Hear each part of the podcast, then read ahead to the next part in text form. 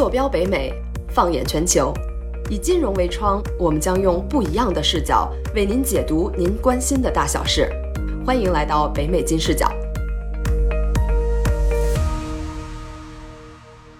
各位听众朋友们，大家好，欢迎收听北美金视角，我是今天的主持人 Jennifer。有着百年历史的券商究竟会有什么样的投资理念呢？我想大家都十分的好奇。那今天我们很荣幸邀请到其中一位在美国华尔街四大投行之一美林证券的一位资深投资顾问冯帆来给我们大家答疑解惑。大家好，我是帆。在现场呢还有两位观察团成员，二位来给大家打个招呼吧。Hello，大家好，我是 Brenda。大家好，我是 Elaine。今天很开心，请到帆和我们分享。那回顾二零二零的美股表现，您能跟我们大概分析一下二零二零美股走势背后的原因吗？这个美国的股市呢，其实宏观上来讲的话呢，总是有人会说啊，这个股市十年呢就会往下走一走，这种评论的话呢比较多。但是呢，其实对于这个专业做股票的人或者是做投资的人来讲，股市的话呢，它其实和美国的经济是息息相关的。当然了，各国的股市肯定有他们自己的特点哈。咱们今天的这个谈话，我主要重点讲的还是咱们美国股市。啊，美国股市的话呢，它和经济是相辅相成的。而并不是说就是只是一个坐标。举个例子来讲，从零八年到二零一九年中间这这些年间，这个股市大多数情况它都是上升的。它下面肯定会有一些小小的调整，咱们英文中叫 correction，什么意思呢？当你这个股市的这个价位太高的时候，你就不能再接着往上冲了，再冲的话很危险，你反而你需要一个往下的一个小调整。嗯，二零一八年就是十二月份的时候，当时股市有一个小调整，很多人呢他就是比较担心这些东西，但是其实过去这一年回望吧，非常正常啊。就是三月份的话呢，很多人他比较害怕，他抛卖，对吧？就是大大家都听说了，什么股市一天往下掉了百分之七、百分之十，跌停了，这个那个的。其实呢，这些东西的话呢，都是由于这个受到新冠病毒的影响，才导致了这个抛卖。啊，但是从三月底的抛卖开始，一直到现在，现在都已经十一月中旬了，中间的股市呢反而非常非常的健康，非常的正常。很多人他抛卖的时候呢，他并没有去看这些股票到底是否应该被抛卖，很多是非常好的股票，比如说咱们平时微软，包括这个苹果的股票啦，Tesla 的股票啦。这些非常稳定、非常大的公司，他们在这个疫情期间做的其实是非常好的。但是呢，三月份的时候，由于这个对新冠病毒的担心，很多人他直接就一股脑的全抛掉了。这样子的话呢，其实股市并不是就非常正常的就降到了一个段位。慢慢的，咱们可以买到厕纸了，可以买到各种的不同的这个生活用品了、消毒用品了。所以说，大家意识到，OK，不要再担心股市了。我三月份做的那些抛卖，全都是过分担心了。啊，OK，我现在再回来。所以说，从三月到现在，如果说有人在做投资的话呢，哎，你自己会发现你的投资账户现在这个数字呢是持续上升的。但是三月之后，比如说从四月份、五月份、六月份啊，它是急速的上涨，然后甚至已经超过了二月份下跌前的水平。这个主要的原因，您认为是为什么呢？啊，是这样子的，就是回到咱们之前一开始的时候，我提到了这个问题哈，就是抛卖。抛卖这个词呢，它的意思就是这个人他不管他手里的这个股票到底是哪个公司的股票，到底这个股票是否是高质量还是低质量，该不该抛卖，他们直接就全部一股脑全给卖出了。最后呢，导致了整个股票市场非常不理智的直线下滑。大家都知道这个道理：buy low, sell high，买进的时候要买低，卖的时候呢要卖高。所以说，当大家发现哇，这么多很好的公司，他们的股票数下全部都已经掉到一个最低点了。很多人，很多这个理智的投资者，他们反而会把自己的钱在低点的时候买进。这就是为什么四月份、五月份、六月份、七月份、八月份这个市场越来越往上，越来越往上。而且另一方面上来讲，就是在美国的话呢，真正操纵市场的并不止一个一个的这个投资者，更多时候呢是专业的投资公司。我们这些专业的投资公司会就是大批量的把自己的能用的钱啊放到市场中去。所以说，从四月份开始一直到现在，这个市场呢，其实是一直往上升的。好，谢谢帆啊，我我也想问一下，最近因为大选的事情嘛，大家是不是可能又开始像您刚才说的那样，进行一些不太理智的抛卖行为呢？每到大选的时候哈，我都会有客户给我打电话说，咱们全部都不行，你给我全抛卖了吧。真的是每年每次大选都会有这种客户会打电话进来，这种担忧的话真的是太正常了。那大选前后会不会是买入的好时机呢？我十月份的时候哈，很多客户给我打电话说，现在马上就要大选了，我知道很多人都很害怕大选这个结果，所以说我相信很多人都会在抛卖。你能不能给我选一个市场最低点的时候，给我再进到市场中去？我说可以是可以，但是你的机会不多。为什么呢？因为你这种想法的人排队都能排到天安门上了，就是已经太多这样的人了。你手中有闲钱，别人手中都有闲钱。你现在终于意识到了，现在是进入市场的好时机了，所有人都意识到了。所以说我可以帮你试着找到好时机，但是呢，啊，不多了。那你觉得说现在就涨到这么高，它会不会有一些通货膨胀呢？这个通货膨胀，包括美联储放钱，就是给大家发救济金，就是 stimulus bill 这些东西，和股市往上升是相辅相成的。股市之所以非常有信心，原因在于非常多的方面啊。但是呢，其中有一个非常重要的方面，就像美联储发钱，大家开心，大家觉得这个经济有的救，所以说，哎，这个股市呢，就随着这个信心的上涨就上涨了。非常简单的道理，不管咱们学没有学过经济学，大家都知道。你东西多了就不值钱了。你一直印钞票，把这个钞票给大家用，那最后的话呢，它就不值钱了嘛，对不对？之前的话，一杯咖啡一块钱，那现在的话可能就需要三刀。所以说，宏观上来讲，通货膨胀呢是早晚要发生的事情。这也是为什么大家如果是在投资市场中关注周边的新闻的话呢，会发现金子的价格非常非常高，尤其是在最近的一年中，金子的价格非常高。为什么呢？咱就拿英文中来讲，金子呢可以 hedge。什么意思呢？就是中文上翻译过来，就是当你的股票市场有 volatility，就是有这个上升下降这些震荡的时候呢，金子反而是一个硬资产，对吧？就跟房地产一样，咱们中国人很喜欢哈，因为是 real property，因为它是真正的资产，所以说你拿到手里面呢，它贬值的可能性是非常小的。所以说，由于大家对通货膨胀非常的担心。才会导致很多人去疯狂的买卖这个金子、银子、白金、白银，什么东西只要是贵金属，大家都买，拿这个作为一个策略。自己的股票市场可能如果会跌，哎，金子会上升，慢慢的自己的资产也没有太大的问题。那在这样的情况下，我们要如何理性的去看待未来这半年到一年的美股走向，避免去送人头或者说被割韭菜呢？啊，咱们说实话，你们太年轻了，去担心这个股市这个问题。如果说任何一位投资者，如果你不是说好像马上就要退休了，我建议大家千万不要慌，对吧？不要担心股市这个东西。在美国的话呢，正常退休年龄一般是六十七岁左右。我认为，就是咱们作为投资者，尤其是如果说哎年纪不大年轻人的话呢，我真的是呼吁大家所有人都是一定要理智看待股市这个东西。在美国这个股市各种各项制度非常健全的国家，在这个国家里面，如果你进行投资的话，只要你投资的那些公司不是问题公司，比如说你专门挑那些就是股票价钱几毛钱一股的那种公司，如果你不是专门挑这种东西投资的话，反而你是跟着市场走，比如说你选什么标普五百啊、纳斯达克斯的那些指数啦。或者是你选择比较强健的公司，就像我之前开篇的时候给大家讲的到什么苹果了、Microsoft 了。你平时看看你自己手里面的产品，你凡是能叫上名字的那些品牌，如果说你去投资这些公司，其实一般情况下你的问题都不大。在未来的短期内，就是在未来的六个月中的话呢，你是肯定会有这个股市的动荡的。有几个非常大的原因，第一点呢，就是咱们现在的现任总统川普、特朗普不是特别稳定。这是对股市呢，还是会有一定影响的。股市是一个非常非常敏感的一个老太太，任何一个负面的消息对于股市来讲呢，都是往下掉的这个起因。所以你还是持一个比较积极的态度，是这样吗？对对，我的态度是比较积极的。我确实有担忧，因为刚才大家也提到了，发现这个通货膨胀的关系，这个问题其实非常严重，这是第一点。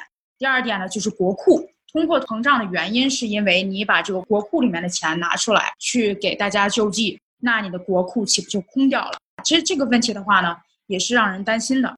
坏消息在于这些东西是真的，好消息在于这些东西呢还没有发生。这些东西等你真正看到后果的时候，那都是要几年、几十年之后了。不代表这是件好事儿啊！我只能说近期内你不要太担心，但是还是会有问题的，尤其是疫情。说是这个 vaccine 就是疫苗，说是要出来了。有很多公司，它它都在研制这个东西，都是好公司，都是远近闻名的公司。但是呢，什么时候真正的会出来？出来之后，先给比如说医院啦，或者是这个警察啦这一类的职业，然后真正到大众的时候呢，速度就会更慢一些。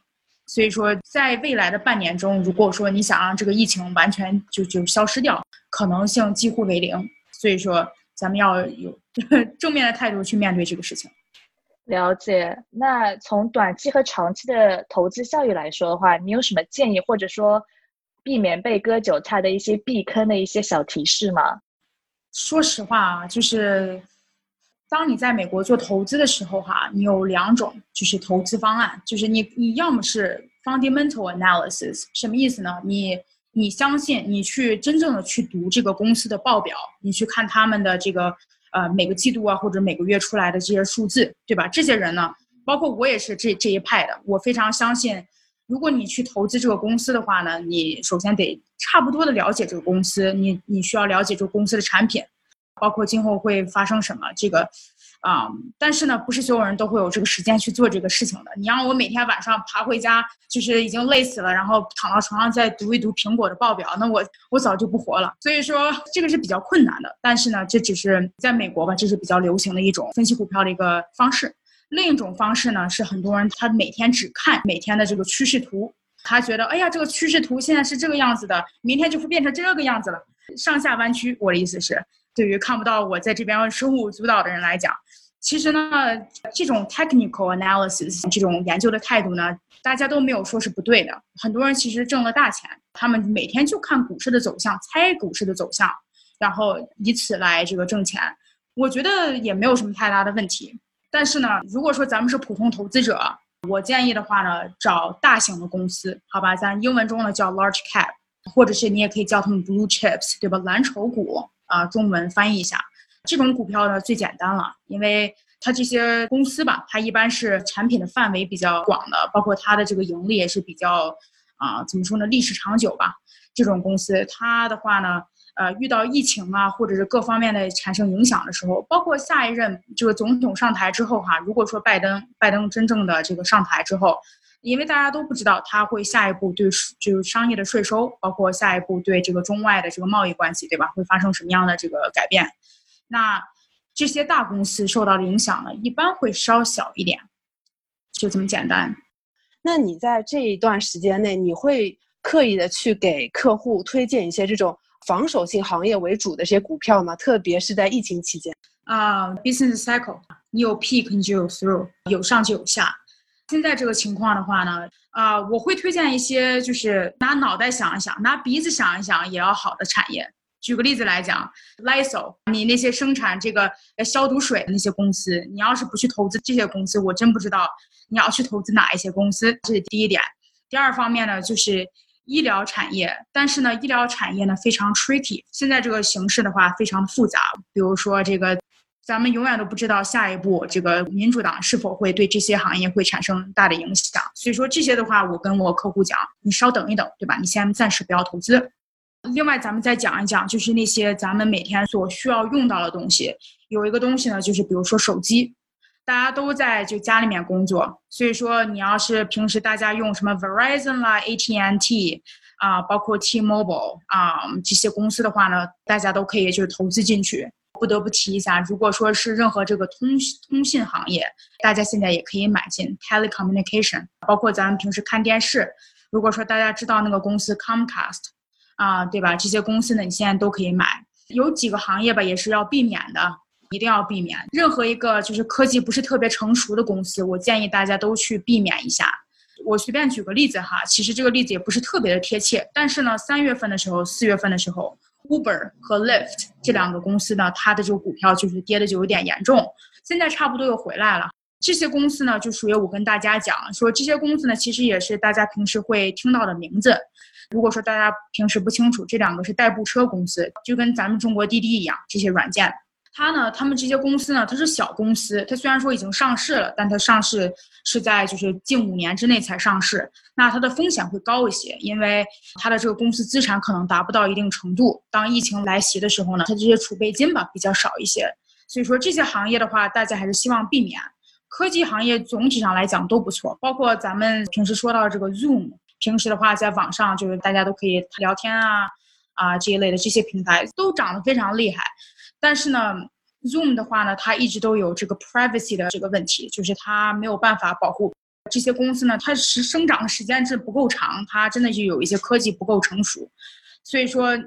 我跟客户讲，你还是再等一等，再再买进。我明白大家都喜欢买一个东西，五块钱买一个股，然后忽然是涨到五十块钱，就那种奇迹性的东西。但这个发生发生的可能性就是不大。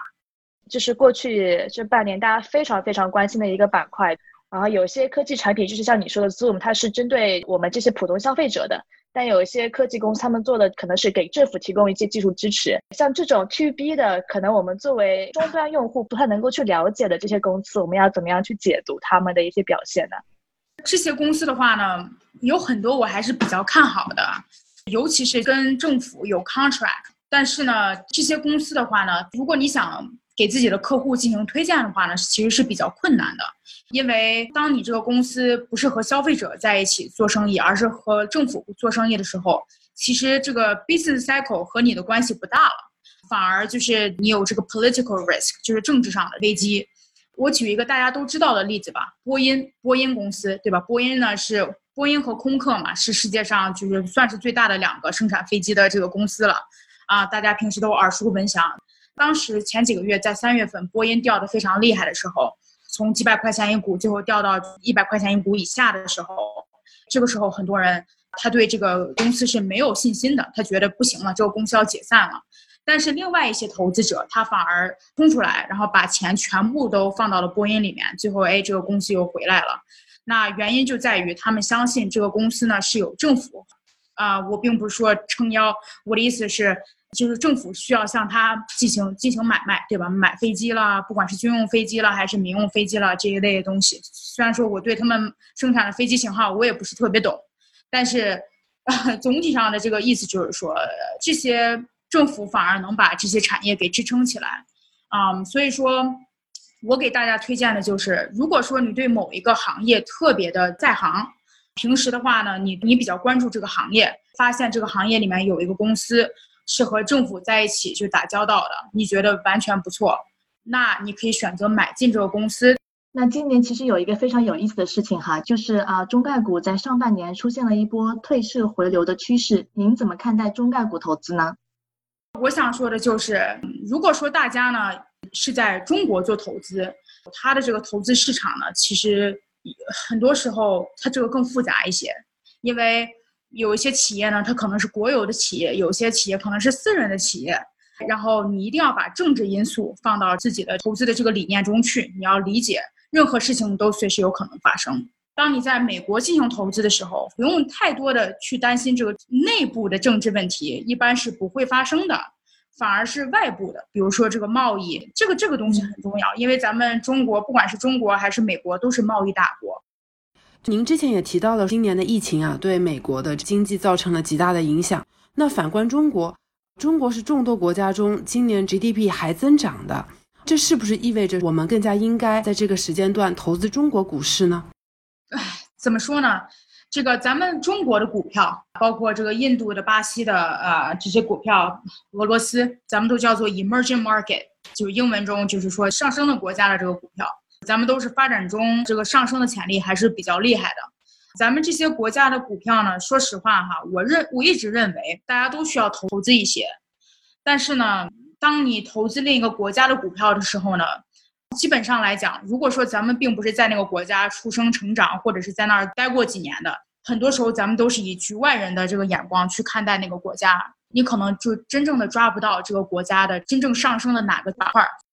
我觉得咱们作为既了解中国市场又了解美国市场的投资人，我觉得是非常重要的一点，就是咱们一定要利用到自己自身的优势，因为咱们对两个市场都有了解，所以说我觉得不妨你在美国进行自己的投资的时候，也去找一些这个这个中国的，可以就直接就是找一个指数去投资进去，或者是找几个公司投资投资进去，我觉得这是非常好的事情。只要你不是说把你百分之百的家产全都放到一个公司里面了，我觉得都好。好的，谢谢冯帆的分享。今天的节目到这里就告一段落了。下一期我们会进一步和帆来探讨美国股市以及如何更好的分配自己的投资。有兴趣的朋友欢迎订阅我们的节目。感谢您的收听，期待下一次与您相聚。